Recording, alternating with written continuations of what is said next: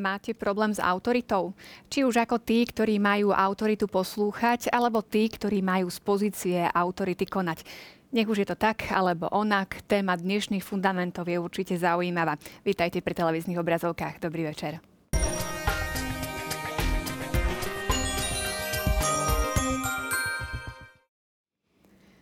O autorite sa veľa diskutuje. Pre niektorých téma zaznávaná, pre iných zas preceňovaná. Ako je to s autoritou z pohľadu sociálnej návky cirkvi? O tom nám už porozprávajú moji hostia. Mária Spišiaková a Marek Krošlák. Vítajte. Dobrý večer. Dobrý večer. Poďme ešte k súťažnej otázke, ktorú sme kládli našim televíznym divákom minule a potom prejdeme teda k téme autority. Pýtali sme sa, o čom hovorí princíp subsidiarity. Je to možno aj pomerne komplikované jednoducho vysvetliť, ale teda skúsme, čo je správna odpoveď. Tak v katechizme katolíckej cirkvi v tom bode 1883 sa hovorí, že nadradená spoločnosť nemá zasahovať do vnútorného života podradenej spoločnosti a pozbaviť ju vlastnej kompetencie, ale ju má skôr v prípade potreby podporovať a pomáhať jej, aby svoju činnosť koordinovala s činnosťou iných zložiek spoločnosti v záujme spoločného dobra. To môžeme aplikovať nielen na spoločnosti, ale aj na spoločnosť a jednotlivca. A okrem tohto negatívneho zdôvodnenia alebo vysvetlenia môže byť ešte pozitívne, že ten princíp subsidiarity má fungovať tak, že tie nadradené zložky spoločnosti pomáhajú tým podradených v tých veciach, v ktorých im môžu uľahčiť vykonávanie nejakých ich povinností. Takže myslím, že je to jasné. Ak ste takto odpovedali, bolo to správne, mohli ste teda použiť aj definíciu z katechizmu alebo aj svojimi slovami nám to popísať. E, výherca sa vidí na televíznej obrazovke v grafike, srdečne blahoželáme. A my ideme ďalej k diváckej otázke. Je to taká konkrétna otázka. Divák Peter z Prešova sa nás pýta, že či si nemyslíte, že církev zasahuje do politiky, keď sa pred politickými voľbami čítajú pastierské listy? No. No, to je náročné. Dobre si rozmyslí, čo odpovieš. no, v prvom rade asi by mali odpovedať biskupy, ktorí píšu pastierské listy, ale v každom prípade, že asi treba tiež rozlišiť, ako pri mnohých tých otázkach, ktoré máme, alebo odpovediach, ktoré sa snažíme dať, tak asi niekoľko takých úrovní, že tak uh, predpokladám, že z hľadiska toho, akým spôsobom sú, povedzme, aj na Slovensku, da hovoríme teda konkrétne o Slovensku, formulované tie jednotlivé pastierské listy, E, skôr asi nejde o, o nejakú manipuláciu alebo zasahovanie teda priamo do volieb. I keď určitým spôsobom áno, to treba priznať, lebo je to zasahovanie do toho konkrétneho problému, do konkrétnej otázky, ale v tom zmysle, že a poviem to tak teoreticky, že tie listy by mali byť formulované takým spôsobom, aby ponúkali hodnoty, ktoré napomáhajú k slobodnému a zodpovednému rozhodnutiu. Samozrejme, že Určite by to by nemali byť pastierské listy, ktoré, alebo vo všeobecnosti nedotýkame sa len tých, ktoré už teda boli v minulosti možno budú v budúcnosti, to už nezáleží na nás. Ale v každom prípade oni by sa nemali dotýkať nejakých konkrétnych, povedzme, keď hovoríme o našom politickom systéme, konkrétnych politických strán, pretože naozaj tam existuje pluralita. Dokonca ja by som to využil aj na to, že by som povedal jeden taký princíp, ktorý existuje v sociálnej náuky cirkvi, ktorý sa vlastne postupne vyvinul v oblasti aj politického, spoločenského, ale aj ekonomického života. Že v tých najzákladnejších veciach, aby bola jednota, v ostatných veciach, aby bola predovšetkým sloboda, to znamená aj tá pluralita názorov, ale nadovšetko, aby prevládala kresťanská láska. To znamená, že e, istým spôsobom sa, a myslím, že je dôležité povedať tak pravdivo, že áno, je to určitým spôsobom zasahovanie aj do politického života, ale v takom, ja to vnímam pozitívnom slova zmysle, pretože majú sa predkladať určité hodnoty. Môžeme skôr asi, možno z mediálneho hľadiska, keď sme teraz aj akože na pôde televízie Lux, alebo možno aj z nejakého sociologického, mm. politického hľadiska sa zamýšľať nad tým, čo už nie je moja kompetencia, zamýšľať sa nad tým, že či je šťastné riešenie týždeň, dva pred voľbami napísať pastierský list, alebo je voliť nejakú inú formu každom prípade je úlohou biskupov, a no, primárnych úlohou biskupov je aj vyučovanie náboženských práv. Oni volia túto konkrétnu formu, ktorú považujú aj vo svojom svedomí, aj ako kolegium biskupov na území tejto krajiny za správnu a takýmto spôsobom to robia. Ale samozrejme, opäť upozorňujem, že aj samotní veriaci, aj ktokoľvek iný by čítal tie pasierské listy. Nejde o to, aby dali návod, že koho voliť, ale pomôcka pre moje svedomie, akým spôsobom čo najlepšie sa rozhodnúť. A opäť, že keď jeden konkrétny pasierský listiež nemôže byť vytrhnutý z kontextu celého, celej náuky církvy, tak ako sme to spomínali na tej predchádzajúcej relácii, že jednoducho nedá sa spraviť tak, že ja pri týchto voľbách si budem vyberať len na základe jedného princípu. Že musím sa snažiť integrovať do tohto môjho politického rozhodnutia, ktoré je napríklad cez parlamentné voľby, celé moje vnímanie samotného náboženského života a predovšetkým hodnot, ktoré vychádzajú z Evanielia. No ja by som iba tak ešte stručne k tomu dodala, že e, musíme rozdiel, akože e, rozdielný spôsob je zasahovanie a zasahovanie. To chápeme, že proste zasahovanie toho, že ja neviem, nejaká, nejaká vla, nejaké vojsko vtrhne do nejakej krajiny a nasadí tam svoj režim alebo proste nejakým konkrétnym skutkom a toto je také, by som povedala, vstupovanie nejakým e, ako keby návodom alebo usmernením. Hej? Tak je to, cítime, že trošku iná forma zasahovania. Na, e, nielen občianská spoločnosť je spoločnosť. Hej? Aj církev je spoločnosť alebo spoločenstvo. A církev, nielen jednotlivec má zodpovednosť sám za svoj život, ale aj tá, tá, to spoločenstvo církvy celé má tiež nejakú, spoločno, nejakú zodpovednosť za svet ako taký. Čiže a biskupy ako pastieri tej cirkvi, alebo tak, tak vlastne e, tiež majú právo ako keby povedať, že, že ako by sa ten svet, keď e, veríme, že, e, že, že smer toho sveta alebo jeho určenie, to, ako máme bo v, tom, v tej minulej relácii sme hovorili, ako by mali ľudia utvárať nejaké vzájomné bratské spoločenstvo, čiže má niekam smerovať. A keď, pred, e, keď si myslia, že keď dajú takéto usmernenia o takéto princípy pri voľbách, to je preto, aby ten svet alebo tá, tá spoločnosť smerovala k väčšiemu bratstvu, hej, k, k tomu, o čom budeme za chvíľu dobe, tomu spoločnému dobru, tak sú povinní to vlastne povedať. Hej, nejakou formou. No, nemusí to byť pastiersky s nejakou formou. No a tam sa e, pýtalo, v, minul, v minulej časti sa hovorilo o tom, že čo to vlastne, ako to bratstvo, v čom, v čom spočíva tých ľudí. No tak ono spočíva napríklad aj v tom, že, že nám záleží aj na tom, ako budú žiť tie budúce generácie. Hej? Že nám to nie je jedno, tak ako v rodine, keď máš deti, tak ti nie je jedno, či im zanecháš e, kopec dlhov a rozpadnutý byt, ale chceš im zanechať proste e, nejaký majetok, nejaké hodnoty im odozdať. Tak v tomto zmysle to bratstvo ľudské, alebo to spoločenstvo ako kresťania, mali by sme chcieť, aby aj tie budúce generácie sme im zanechali niečo pozitívne a v tomto duchu rozmýšľať aj pri tých voľbách. Ale... A myslím, že práve toto správne rozlíšenie, že akým spôsobom sa zasahuje, tak e, ono v konečnom dôsledku každý jeden človek zasahuje nejakým spôsobom, mm-hmm. či už vo väčšej alebo menšej miere. A niekedy je naozaj aj povinnosť zasiahnuť alebo upozorniť na niektoré skutočnosti, tak pozitívne ako aj negatívne. Samozrejme, že e, tá spoločnosť sa nejakým spôsobom vyvíja a treba reagovať potom aj na konkrétne veci.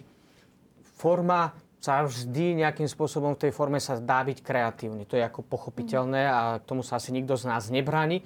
Ale na druhej strane, e, tým, že žijeme práve v tejto spoločnosti a robíme aj konkrétne rozhodnutia, ktoré majú spoločenský dopad, tak je veľmi dôležité, aby sme s veľkou zodpovednosťou v pravde, ktorú najskôr musíme poznať, mohli robiť tie rozhodnutia, ktoré budú mať pozitívny význam. Tak verím, že sme dali uspokojivú odpoveď nášmu divákovi. Ďakujeme pekne za mail a prejdeme k dnešnej téme. Spolunažívanie medzi ľuďmi nemôže byť usporiadané a plodné bez zákonitej autority, ktorá by zabezpečila poriadok a v dostatočnej miere by prispela k uskutočňovaniu spoločného dobra. Autoritou sa volá tá vlastnosť, na základe ktorej osoby alebo ustanovizne vynášajú pre ľudí zákony a nariadenia a očakávajú od nich poslušnosť.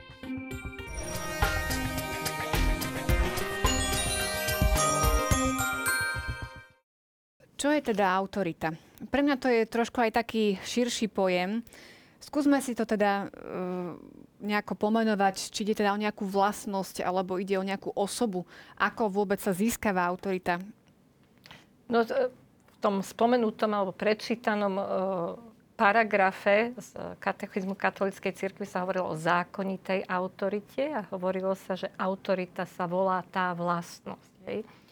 Mne sa zdá nešťastné, že niekedy sa tým, že sa používa len pojem autorita, práve takto stiera rozdiel medzi tou autoritou, ktorá je zákonitá alebo zákona, čiže vyplýva zo zákona, tak ako keď v zákone sú dané napríklad prezidentovi isté právomoci alebo predsedovi vlády a teda v tých veciach on môže rozhodovať a keď rozhodne, tak tí ostatní mu podriadení alebo podriadení tomu zákonu musia poslúchnuť. A rozdiel medzi autoritou tou, ktorá je, e, hovoríme niekedy, že tento človek je prirodzene autoritatívny. Hej? Proste aj keď z napríklad z, z titulu jeho postavenia niekde v zamestnaní nevyplýva to, že by ho museli poslúchať, ale tak ho vnímajú tí ostatní, že aha, to je treba zrozumný človek, dobre hovorí, tak posluchníme ho. Čiže takáto autorita je niečo iné, ako tu, kde sa v tej sociálnej náuke hovorí o tej zákonitej autorite.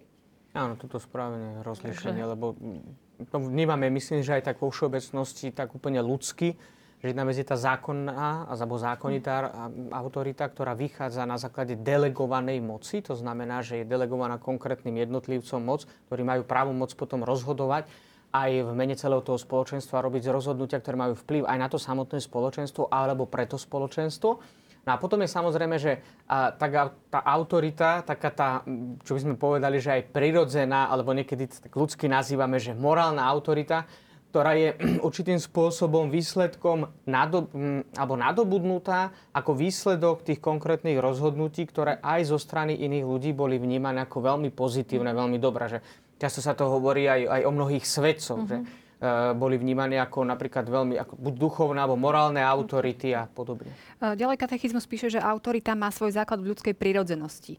Je to teda dané každému byť alebo mať autoritu? Alebo teda aj v tomto nie je autorita ako autorita? Tak ja by som povedala, že, že tá autorita je istým spôsobom spojená s mocou akousi. Hej?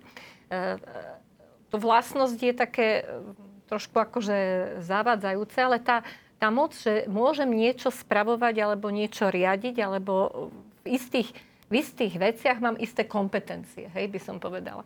A v tomto duchu každý uh, nás v tom svojom, či už zamestnaní, alebo e, v rodine, alebo v každom, má isté kompetencie, ktoré, isté, isté úlohy, ktoré mu prirodzene z toho vyplývajú. A už tá prvá kompetencia bola spomenutá pri tom stvorení človeka, že teda človek e, má, e, môže pomenúvať tie stvorené veci, má ich všetky k dispozícii, môže s nimi ano, to vlastne nachádzať. Vlastne hej, hovorili, tak ano. to už bola, to bola už istá autorita, alebo istá darovaná. moc darovaná Bohom. A teda z titulu toho, že, že v rámci toho stvorenstva naozaj e, Boh má akési, že boh, človek má akési vynimočné e, postavenie, tak ja aspoň teda takto chápem tú prirodzenosť. Mm-hmm. Áno. A tam ešte je dôležité pripomenúť, že opäť odvoláme sa že na ľudskú dôstojnosť. To znamená mm. tým, že človek je, ako sme to spomínali na tej predchádzajúcej relácii, na jednej strane individuálne bytie, ktoré stojí pred Bohom a nesie odpovednosť za svoje rozhodnutie na úrovni slov, myšlienok alebo skutkov, ale zároveň aj ako prirodzene spoločenské bytie. To sme spomenuli, že mhm. tá spoločnosť nám nie dá nieko čo navyše, ale vychádza z našej prírodzenosti, že sme prirodzene spoločenské bytia. No a katechizmus to teda tak rozmienia úplne nádorobné v tom bode 1898, keď hovorí, že každé ľudské spoločenstvo potrebuje autoritu, ktorá by ho riadila.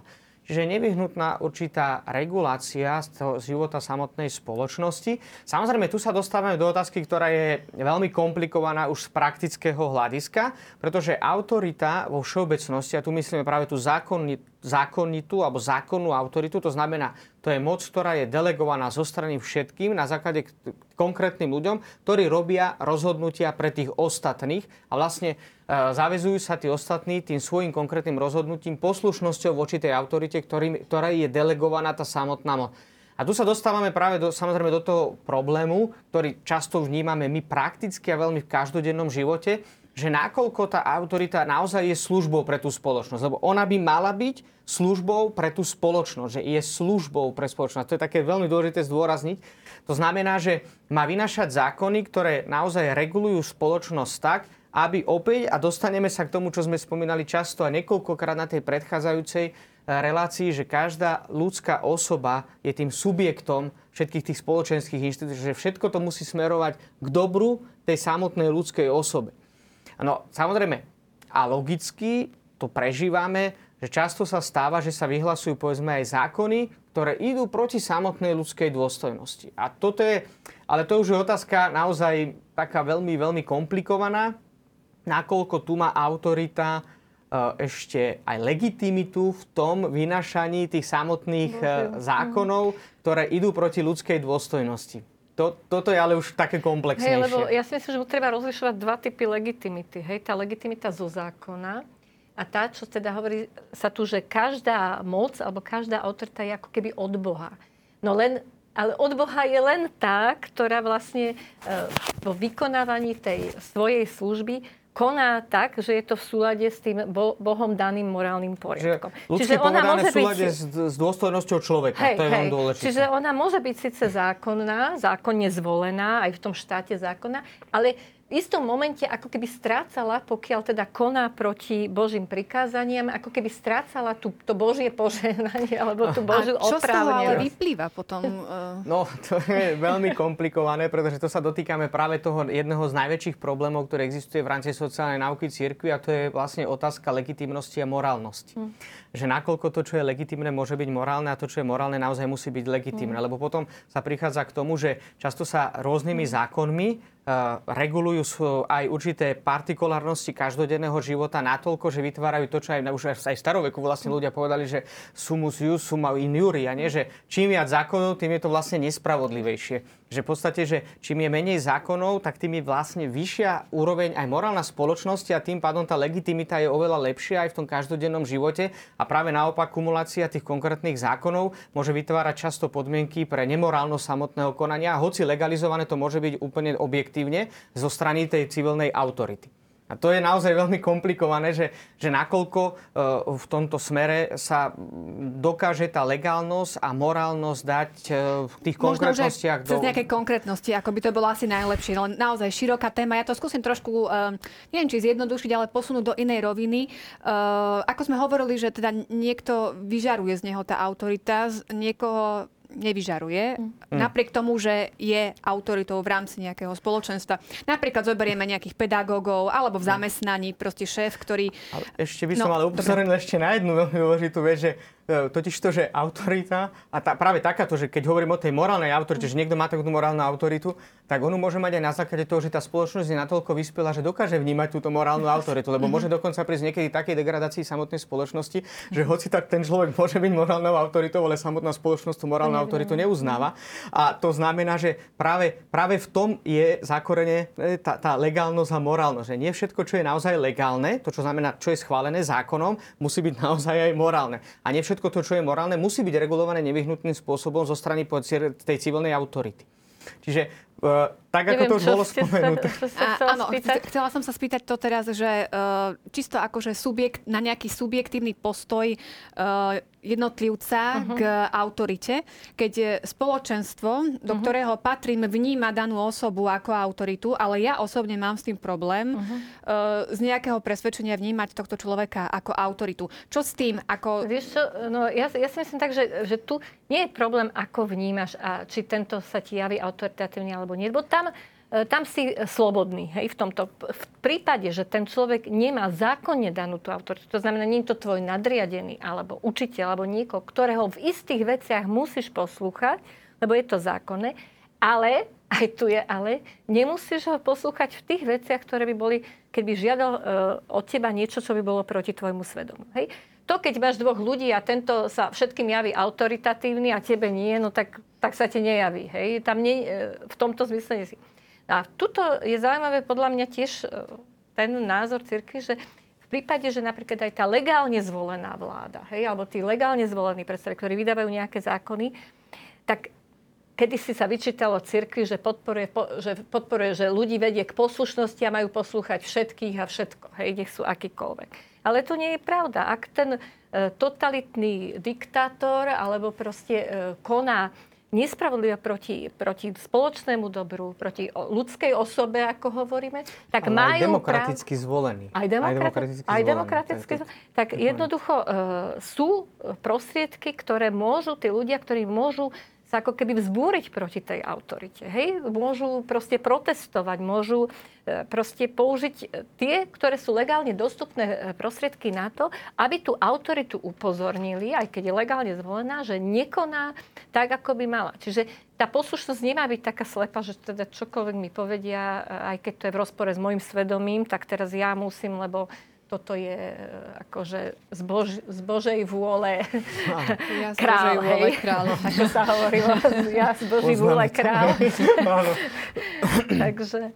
Áno, je to taká veľmi komplexná otázka, hlavne keď sa potom dotýka teda tých konkrétnych vecí, ale ja by som to asi upozoril na bod 1902 katechizmu katolíckej cirkvi, že autorita, a tu sa myslí práve tá politická autorita, teda, alebo tá legálna mm. autorita, nemá svoju morálnu opravnenosť sama od seba.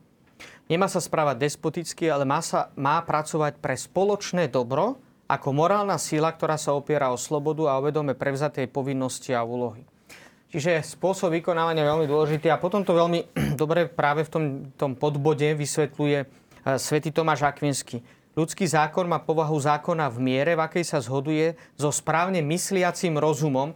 Ten správne mysliaci rozum u Tomáša Akvinského to je veľmi dôležité, lebo on to vlastne vysvetľuje ďalej, že z toho je zrejme, že sa odvodzuje od väčšného zákona. Čiže to, čo je kompatibilite s ľudskou dôstojnosťou, tak to má aj morálnu opodstatnenosť v legálnosti. No, čiže v zákone, ktorý je nejakým spôsobom formulovaný zo strany legálnej autority. A v miere, akej sa vzdialuje od rozumu, sa volá nespravodlivý zákon. A tak nemá pôvahu zákona, ale skôr určitého násilia.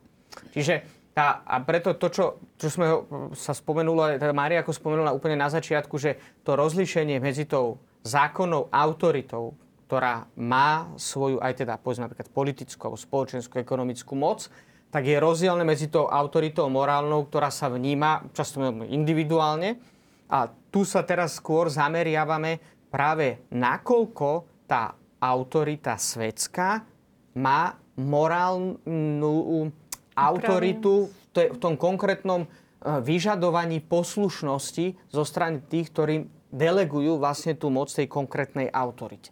Čiže nad, nad, nad týmto sa zamýšľame. Čiže tu sa nedostávame do tej roviny, že no ja to vnímam tak, že oni nemajú teraz možnosť, e, lebo oni nemajú morálne právo mi niečo prikazovať. Môže to tak byť. Ja nehovorím, že toto vyjadrenie je nesprávne. Ale musí byť práve v súlade s tým, čo hovorí práve ten bod 1902 katechizmu katolíckej cirkvi. Čiže pokiaľ sú zákony, ktoré sú vynášané v súlade s ľudskou dôstojnosťou a smerujú k spoločnému dobru, tak ja mám morálnu povinnosť tieto zákony poslúchať. Ale môže prísť k situáciám, keď naozaj, naozaj po dôkladnom zvážení a naozaj nie povrchnom, ale hlbokom skúmaní prídem k presvedčeniu a hlbokému presvedčeniu, že tento konkrétny civilný zákon e, nie je v súlade s morálnymi požiadavky, ja ho napríklad nemusím rešpektovať. Ale to sú veľmi výnimočné prípady, že naozaj v tomto sa treba vyhnúť veľkej povrchnosti. No ja viem príklad napríklad z e, Číny, hej, kde proste bol zákon, že mohli mať len jedno dieťa a jednoducho každý, každá žena, keď čakala ďalšie dieťa, musela ísť na potrat. To je evidentne proste nespravodlivý morálny zákon, ktorý proste ty, e, nie že máš právo nezachovať. Ty ho, ty, by si ho, ty ho musíš nezachovať, ak chceš byť teda kresťan. Musíš sú tam v podstate ono, vždy sú tam tie také dva pohľady. Že jeden je pohľad z autority, tej legálnej autority a druhý je pohľad z tých, ktorí poslúchajú tú konkrétnu mm-hmm. autoritu. A tiež treba pamätať na to, že aj tá samotná autorita je viazaná ešte prísnejšie, morálne prísnejšie tými zákonmi, ktoré sama nejakým spôsobom promulguje. To je pochopiteľné. A preto pod 1903 katechizmu ďalej hovorí veľmi jasne, že autorita sa oprávnene vykonáva len vtedy, ak sa usiluje o spoločné dobro danej spoločnosti a ak na jeho dosiahnutie používa morálne dovolené prostriedky. Čiže v konečnom dôsledku opäť sa dostávame k tým princípom mor- mra- morálnosti alebo mravnosti, ktoré sme pred niekoľkými možno mesiacmi alebo teda predchádzajúcimi reláciami, na ktorými sa zamýšľali. Čiže veľmi dôležité pamätať na úmysel, na cieľ, s ktorým sa koná, prostriedky, ktoré sa používajú na dosiahnutie konkrétneho cieľa. Ehm, my sme už niekoľkokrát spomenuli to spoločné dobro.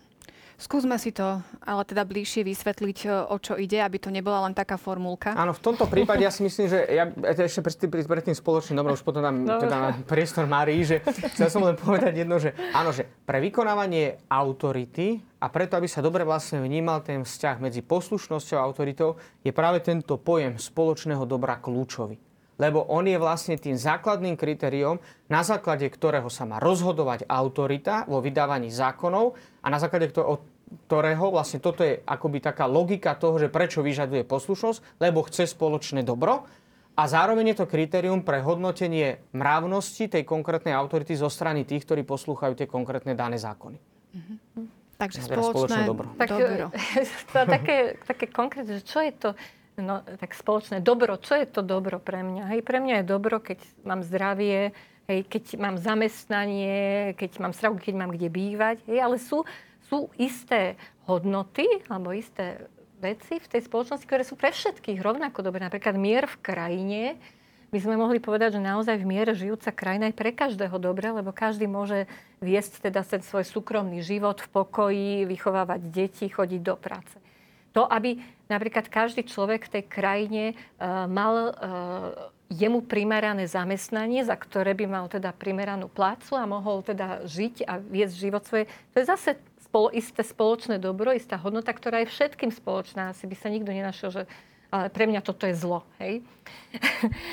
a napríklad to, že či tie štruktúry v tej krajine spravodlivo fungujú. Áno? Či sa môžeš oprieť o to, že keď ty budeš spravodlivo konať, tak e, v tom bežnom živote akože nenarazíš a naopak, keď niekto bude nespravodlivo, že bude teda spravodlivo potrestaný a ty sa môžeš e, spoláhnuť na to, že, že fungovanie tej spoločnosti zaistí tebe ako spravodlivému človeku, že tie nespravodlivosti budú proste potrestané. Takže sú isté hodnoty, ktoré sú spoločné a práve na to e, je teda tá autorita v tej spoločnosti, ktorá ju riadi, aby sa mala snažiť tak nastaviť fungovanie tej spoločnosti, aby tieto spoločné hodnoty alebo dobrá boli Iným slovníkom, napríklad, keby sme vo, vo všeobecnosti, že dobro ľudskej osoby mohli nejakým spôsobom mm. že nazvať tak úplne jednoducho, mm. aby to bolo pochopiteľné, tak by sme mohli povedať, že dobro vlastne odzrkadluje, pre, aby človek mohol žiť, rásť, uskutočňovať svoju dôstojnosť, ktorej bol stvorený. Je to úplne také najzákladnejšie asi, aby to bolo také ako pochopiteľné v tom každodennom živote. A to je dobro tej konkrétnej osoby. A keď sa hovorí o spoločnom dobre, tak to je zaujímavé, že práve katechizmus v bode 1906 dáva aj teda konkrétnu definíciu a ona je veľmi dôležitá a myslím, že kľúčová pre pochopenie spoločného dobra. Môžeme si ju pustiť ako príspevok, aby to mali aj televízni diváci pred e, očami a potom si to rozoberieme. Takže poprosím režiu. Spoločné dobro treba chápať ako súhrn tých podmienok spoločenského života, ktoré tak spoločenstvám ako aj jednotlivým členom umožňujú plnšie a ľahšie dosiahnuť vlastnú dokonalosť. Spoločné dobro sa týka života všetkých, od každého a najmä od tých, čo vykonávajú úlohu autority, vyžaduje rozvážnosť.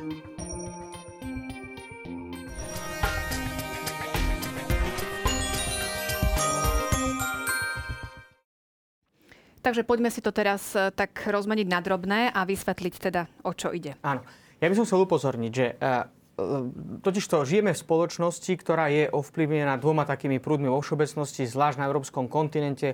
Zažili to mnohé krajiny. Buď individualizmus alebo kolektivizmus. Spomínali sme ich na predchádzajúcich reláciách, nebudem sa k tomu bližšie dostávať, ale tu by som chcel, že v rámci toho kontextu spoločného dobra upozorniť na jedno, že spoločné dobro neznamená súhrn dobier konkrétnych jednotlivcov danej spoločnosti, ale zároveň sa nemôže vnímať to, že spoločné dobro je dobro spoločnosti bez toho, aby sa vnímali potreby konkrétnych ľudí.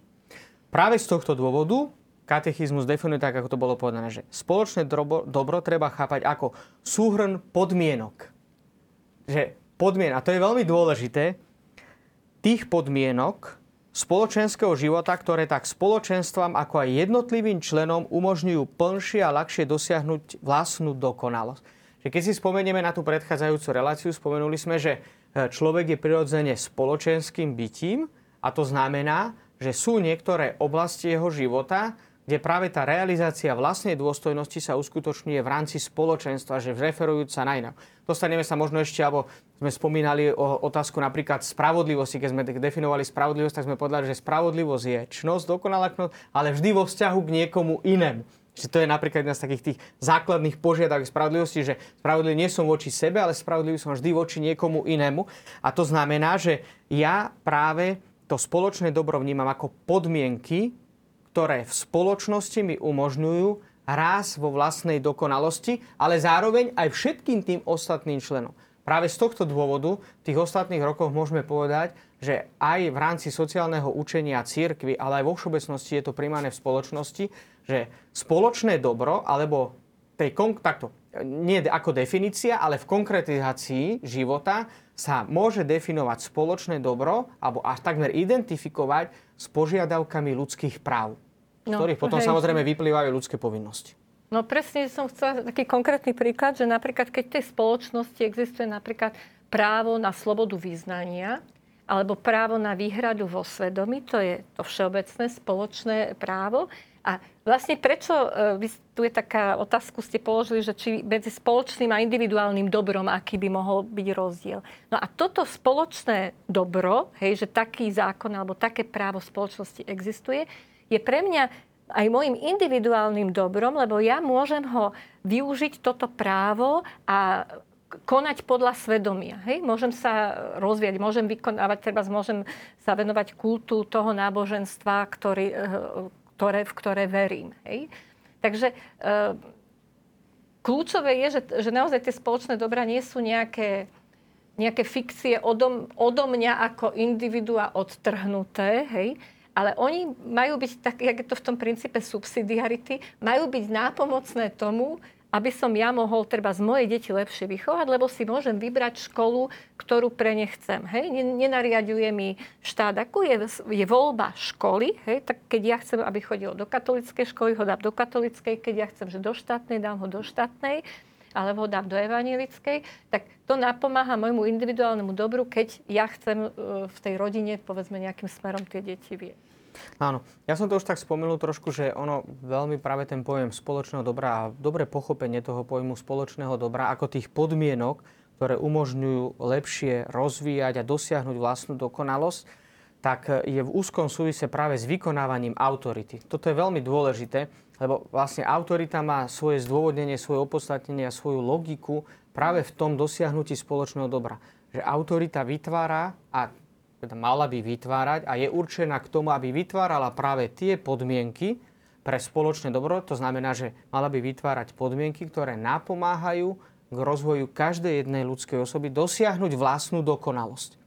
Čiže práve z tohto dôvodu sa potom tam vyžadujú také tie tri základné prvky, ktoré máme v tých ďalších bodoch 1907 až 1909 spomenuté v katechizme katolíckej církve. Nakoniec v tom bode 1906 sa spomína, že Spoločné dobro sa týka života všetkých. Od každého a najmä od tých, čo vykonávajú úlohu autority, vyžaduje rozvážnosť.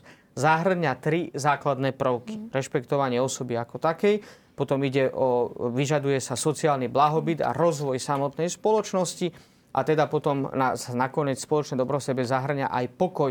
To je stálo za bezpečnosť spravodlivého poriadku. Ešte to si, také... áno, ešte si vlastne aj rozoberieme trošku bližšie, ale ešte stále uh, sa chcem trošku točiť okolo toho spoločného dobra a to, čo ste povedali, že je to vlastne dobro pre všetkých. Uh, aj to sa ale môže javiť konec koncov ako relatívne, že či je to naozaj pre všetkých, uh, ja neviem, nechcem ja akože do nejakých úplných konkrétností, ale dajme tomu právo na život. Áno, uh-huh. je to právo, ktoré je dobré pre všetkých. Keď sme pri otázke potratov, zrazu má na to každý iný, e, teda sú na to rôzne názory, či ide teda o právo na život, či ide o právo nejakej slobodnej voľby. Keď sa mhm. to tak bije, ako... Áno. Ja by som tu povedal, že to, čo sme spomenuli, že ono, vlastne všetky tie veci v konečnom dôsledku vychádzajú z princípu ľudskej dôstojnosti a ak si spomenú naši diváci na tie predchádzajúce relácie, môžu si pozrieť v archíve, ale hlavne v katechizme katolíckej cirkvi, nech si to naštudujú, to je najdôležitejšie. tak e, e, ja som spomínal, že vlastne celá kresťanská etika, ale aj morálna teológia katolíckej e, cirkvi sa nezakladá na ľudskej dôstojnosti ako jedinečnom princípe, ale to opodstatnenie je v tom, že ľudská osoba je stvorená na Boží obraz a podobu.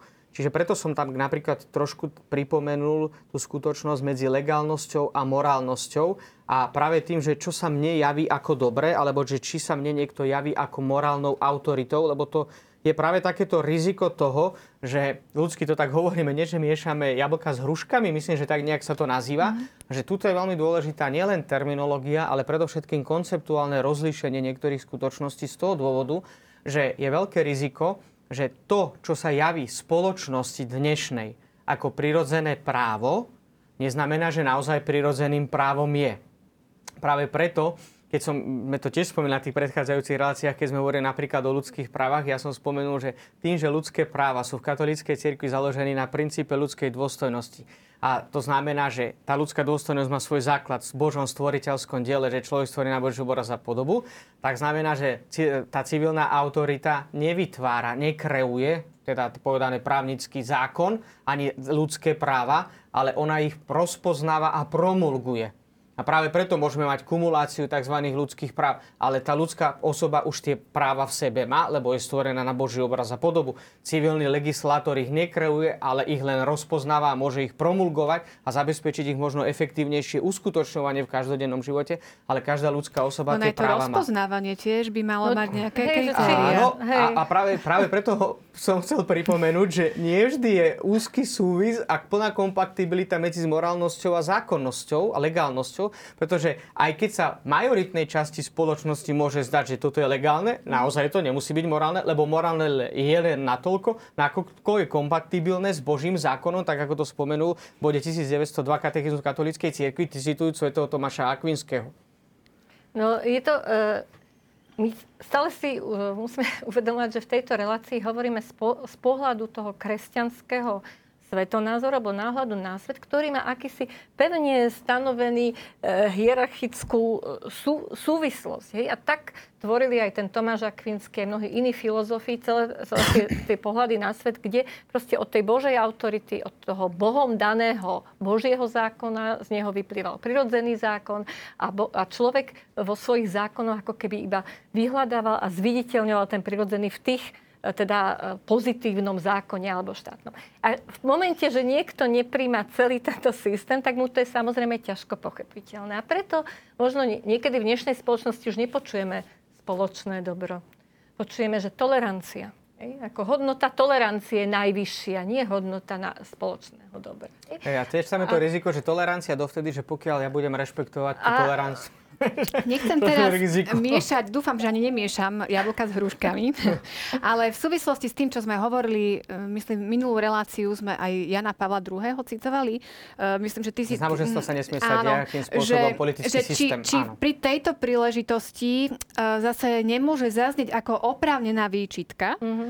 z tej druhej strany, že teda OK, vy tomu veríte, tak to je, dáva vám to zmysel, tak si tomu verte, ale nechcite uh-huh. od nás, ktorí to nepríjmame, aby to naozaj zasahovalo do nášho života. Dajme tomu cez presadenie nejakých politických zákonov. Isto. Ako s týmto ja úplne súhlasím, že áno, v demokratickej spoločnosti, ak bude majoritná časť uh, súhlasí aj s nemorálnymi zákonmi, tak jednoducho bude to tak dané spoločnosť. Či je to dobré a pravdivé, uh, nám raz povie pán Boh otvorené z očí do očí.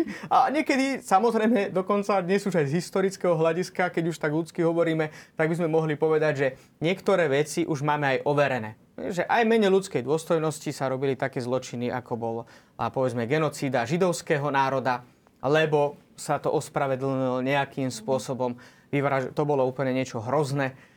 Čiže či je to nacizmus alebo komunizmus, mene spoločného dobra No, uh, hej, dokázali ja zabíjať tiež, hej, milióny ľudských osôb. Ale aby som to tu tak spomenul, že čo sa týka na rozmanitosť tých spoločenských systémov, tak ja by som tu spomenul bod 1901. Uh, Rozmanitosť politických režimov je morálne prípustná pod podmienkou, že sú zamerané na oprávnené dobro spoločnosti, ktoré ich príjma. To znamená, že uh, tak ako žijeme dnes v demokratickej spoločnosti, samozrejme, že je aj určitý, je pochopiteľné, existuje určitý možno politický boj aké prostriedky sa bud- používajú na politický boj, tak to už je ako nejaká politická záležitosť, možno niekedy sociologická záležitosť, možno ekonomické záujmy a tak ďalej. Ale presne ako spomínala Maria, my tu hovoríme teraz z hľadiska sociálnej náuky církvy, akým spôsobom ju integrovať do môjho osobného života, aby som prispel k lepšiemu fungovaniu spoločnosti.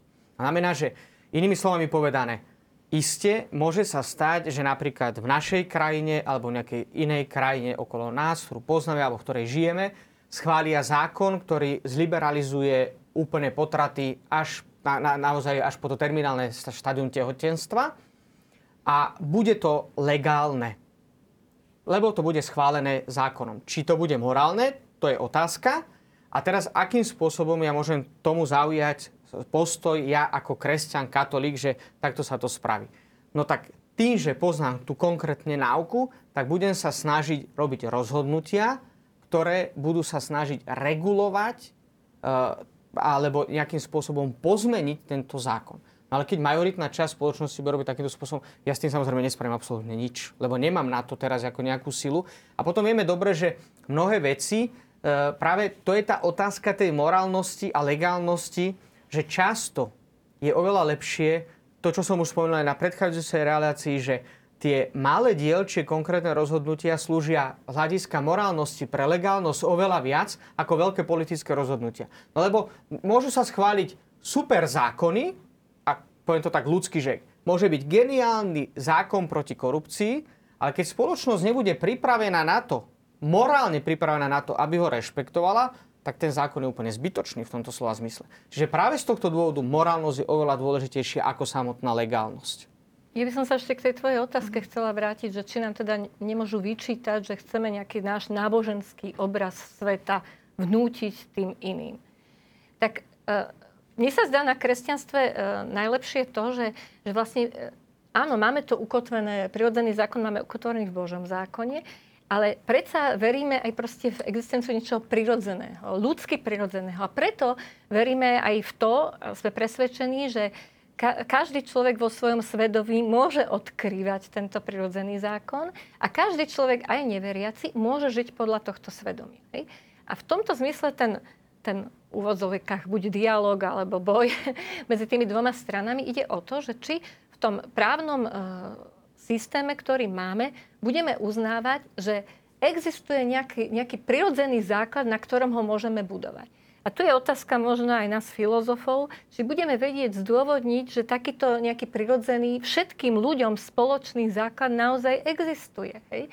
A my ako kresťania sme presvedčení, že existuje bez ohľadu na to, či je, či ho zdôvodníš tým ukotvením v tom Božom zákone alebo nie. Hej? A že by sa tento, tento spoločný základ dal nájsť napríklad ako základ nejakého svetového etosu, hej? alebo nejakého minimalistického, e, nejaký minimalistický základ vierového spolužitia medzi národmi alebo rešpektovania života ako takého. Veď keď si zoberieme mnohé aj treba z ekologické hnutia, ktoré chránia prírodu a tak ďalej, mnohokrát to nie sú veriaci ľudia, hej? ale chápu, že, že ten svet má niečo spoločné a keď tu chceme žiť a prežiť, tak musíme rešpektovať aj ten iný život. Že proste nemôžeme jednoducho e, ničiť e, život taký a onaký, lebo raz na to doplatíme.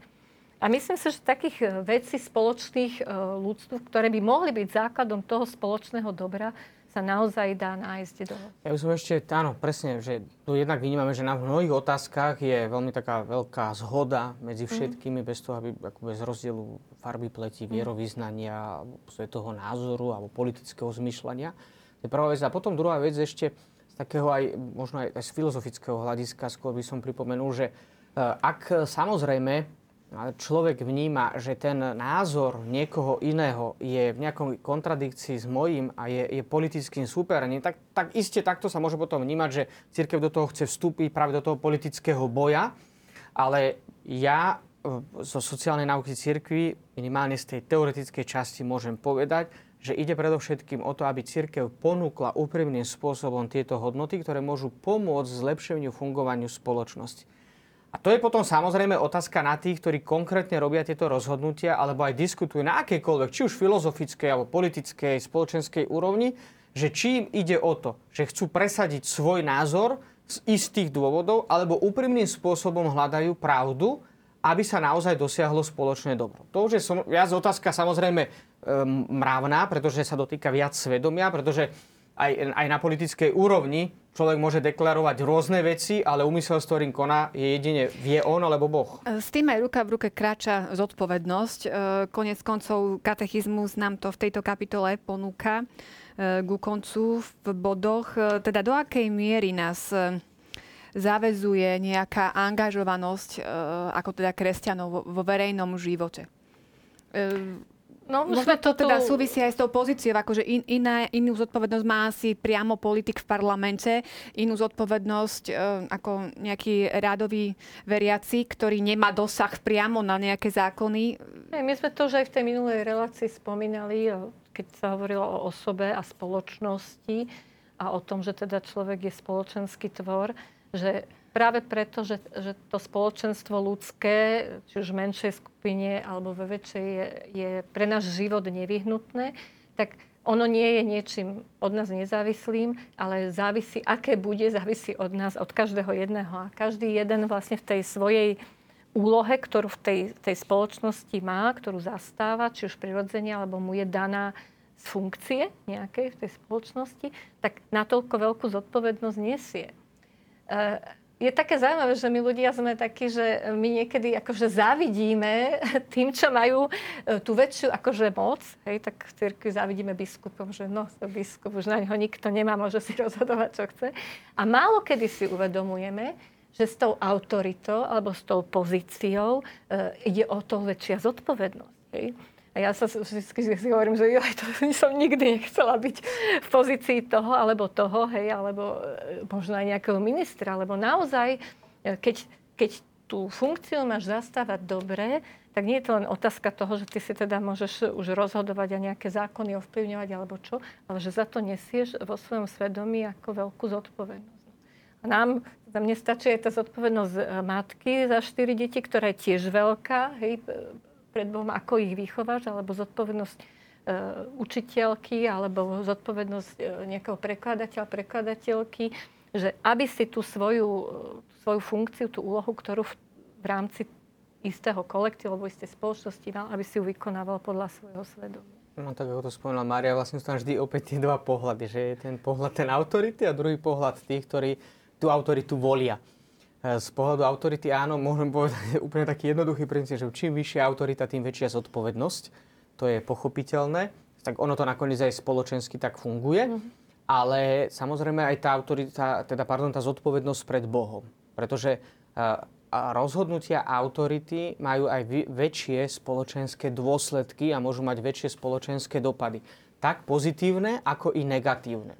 Toto je naozaj veľmi také vážne, takže E, na jednej strane tá autorita zavezuje, alebo autoritu zavezuje tá zodpovednosť k takému hlbokému prežívaniu tej samotnej autority a uskutočňovaniu a realizácii tej samotnej autority.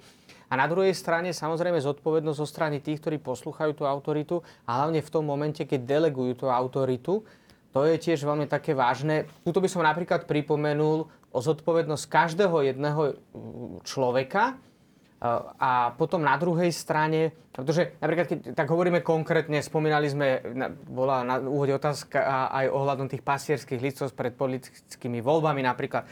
No, e, to je vážne, keď napríklad niekto volí konkrétnu stranu, tak nemal by voliť na základe tomu, že mi niekto sympatický, to je ako, tak dúfame, že nikto ani nie je taký povrchný, ale mal by teda poznať i keď ja som si raz robil, tak sa musím priznať, že tak medzi niektorými ľuďmi taký prieskum, že či vedia, že keď volia tie strany, že či vôbec si vedia prečítať ten politický program, tak bol som prekvapený z toho percenta tých, ktorí poznali ten politický program, respektíve Také opačne, bolo. veľmi nízke, veľmi nízke. Vieš, to, a to o niečom svedčí, to o niečom svedčí, to je veľmi vážne. Totiž to, za týmto konkrétnym rozhodnutím práve prichádzajú tie konkrétne, veľmi vážne rozhodnutia, alebo povedzme tak, každá politická strana má, má názor na otázku života, na otázku spôsobu vyberania, platenia daní, to znamená celý sociálny, ekonomický, politický systém. To sú veľmi vážne veci a ja keď dávam ten hlas, tak ja robím konkrétne rozhodnutie, veľmi vážne morálne rozhodnutie. A mňa to ovplyvňuje morálne ako osobu, či dobrú alebo zlú, A potom to vplýva aj na, samozrejme na morálnu kvalitu tej spoločnosti, v ktorej to rozhodnutie robím. Toto je veľmi dôležité pre tých. Čiže a ono v konečnom dôsledku, veď nakoniec to aj sociologicky asi sa dá veľmi dobre potvrdiť, že a, politický život je odzrkadlením v konečnom dôsledku morálnosti všetkých tých, ktorí volia to inak ani nemôže fungovať, lebo tí politici nespadli z neba, ale ani, ani biskup, ani kniazy nespadli z neba. Vychádzame zo spoločnosti, takže určitým spôsobom je to, to pre každého je to zrkadlom tej celej spoločnosti. Uh. Ale na toto by som apeloval veľmi, že na tú osobnú zodpovednosť každého z nás, naozaj teda, že prísť k poznaniu, ktoré aspoň z morálneho hľadiska naozaj je, nakoľko je možné úplne pravdivé, a v tomto by som napríklad tiež upozornil aj na to, že aká je veľká spoločenská zodpovednosť me- mediálnych prostriedkov pri šírení konkrétnych informácií, napríklad aj o konkrétnych politických stranách a, a podobne.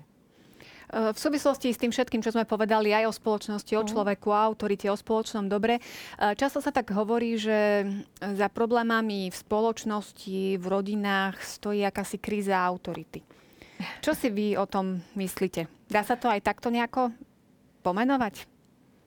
No, krizou autority v tom najširšom sa myslí, sa myslí to, že kedysi, ja neviem, zrejme vplyvom spoločenskej atmosféry, v ktorej teda tá spoločnosť bola oveľa prísnejšie hierarchická a aj rodina bola hierarchická, tak ľudia boli zvyknut, zvyknutí od mala viacej sa podriadovať e, akože autoritám. Proste príjmali ako keby e, tá poslušnosť voči tomu, treba z otcovi, alebo učiteľovi, alebo Čiže natoľko sa, ako by som povedala, že možno ani nevyžadovalo ako teraz, aby mm-hmm. tá zákonitá autorita bola morálnou autoritou. Hej. Ale ten, e, ten široký, e, proste oveľa väčšia informovanosť ľudí, oveľa by som povedala, no iná, jednoducho iná kultúrna situácia, v ktorej sú treba demokratické režimy, už nie proste nejaké kráľovstva a ríše, kde e, jednoducho tá moc toho e, panovníka, tá jeho autorita bola neobmedzená, tak sa to prenášalo z hora dole, jak sa to treba aj v tej armáde, jednoducho tam nedebatuješ, tak prináša tieto demokratické spôsoby, v ktorých sa vyžaduje tá, to spolorozhodovanie a už to ide niekedy teda tak ďaleko, že ešte tí žiaci v tej škole, som bola na rodičovskom združení, už ste pred pár rokmi povedali pani e, učiteľke, že ale veď e, nie, my sme tu pre vás, vy ste tu pre nás, aby ste robili akože to, čo my ako chceme, aby ste nás vy učili.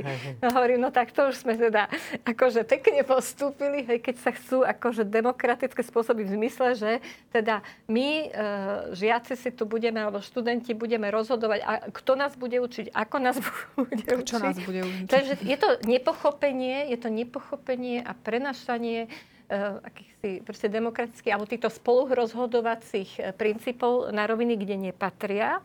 Eh, sú nepatričné z hľadiska týchto princípov, ktorých sme spomínali, napríklad princípu subsidiarity, hej, kde teda každý na tej svojej úrovni má istú zodpovednosť a, a zase nemôže, nemôže delegovať to, čo je jeho zodpovednosťou na tú nižšiu rovinu. Hej, a tá nižšia ten študent nemôže chcieť rozhodovať o tom, o čom má rozhodovať učiteľ. Hej, tak No ešte z takých by... veľkých rizik a v dnešnej dobe je aj to, čo spomíname veľmi často, že povrchnosť, lebo e, práve tým, že sa zamienia práve to legálne s tým morálnym, že mm. niekto je legálnou autoritou a, a nie je morálnou, tak potom sa to nejak akože naozaj často je takéto riziko povrchnosti v miešaní mnohých skutočností, že uh, mnohí ľudia dnes tak vo všeobecnosti povedia, že tak ja, ja, ja, ja napríklad neplatím dáne, lebo t- tento štát nemá morálnu autoritu na to, aby ich ako vyberal. Mm. No a čo, ako k tomu došiel? Toto je také ako veľmi zaujímavé, že, že akože ten spôsob myslenia, že uh, on sa tak rozhodol, fajn, ale používa cesty, verejné osvetlenie alebo mnohé iné služby štátu, ktoré sú platené práve z vyberania daní napríklad. Takže, uh, ale nechcem sa teda dotýkať konkrétnych ako veci, lebo napríklad to aj platenie daní, to je, to je jedna z obrovských tém, ale vo všeobecnosti, že práve to, to, to riziko takej tej povrchnosti uh, v konečnom dôsledku ono by sa to dalo zase asi aplikovať veľmi dobre ten princíp, e, ktorý sme spomínali predtým, ešte teda v samotnej morálke, že to, čo nechcete, aby iní robili vám, nerobte ani vy im. Nie, to je také naozaj to zlaté pravidlo, v tomto myslím si, že môže veľmi dobre fungovať aj pre pochopenie toho, čo je morálne, čo je legálne. Môže, není jediné, to je pochopiteľné, lebo sme to už spomínali, aké sú kritéria, ale môže byť veľkou pomôckou k tomu, aby sme to tak lepšie možno pochopili a ešte žili tá spoločnosť. Ale tuto by som povedala, že aj ten princíp spoločného dobra, lebo ty ako keby ten človek chcel trestať tú vládu, ktorá je zlá, hej, ktorá dala zlý, ale E, e, to není o tom, že tie, tie dane, ako sa ne, e, to nedávam tú daň tomu premiérovi alebo tej vláde, hej, ale to je, proste ide, ide do nejakého spoločného, z ktorého by sa malo akože použiť to na spoločné dobro. Je možné, že ten človek, čo má, alebo tí ľudia, čo sú zodpovední za to rozdielovanie, nekonajú spravodlivo, ale môj, môj spravodlivý, teda spravodlivosť vyžaduje, aby ja som dal ten príspevok, ktorý tým, tomu spoločenstvu patrí, a nie som zodpovedný za to právo, keď som teda nevolil práve toho dotyčného. že, že on to už akože nespravodlivo uh, O sociálnej spravodlivosti bude téma na budúce, takže môžeme pokračovať v tom, čo sme začali. A teraz je tu ešte súťažná otázka. V ktorom spise sa nachádza najstaršia modlitba cirkvi za politickú verejnú moc? Odpoveď nájdete samozrejme v katechizme katolíckej cirkvi. Tešíme sa na vaše odpovede, posielajte ich na známu adresu fundamenty.tvlux.sk.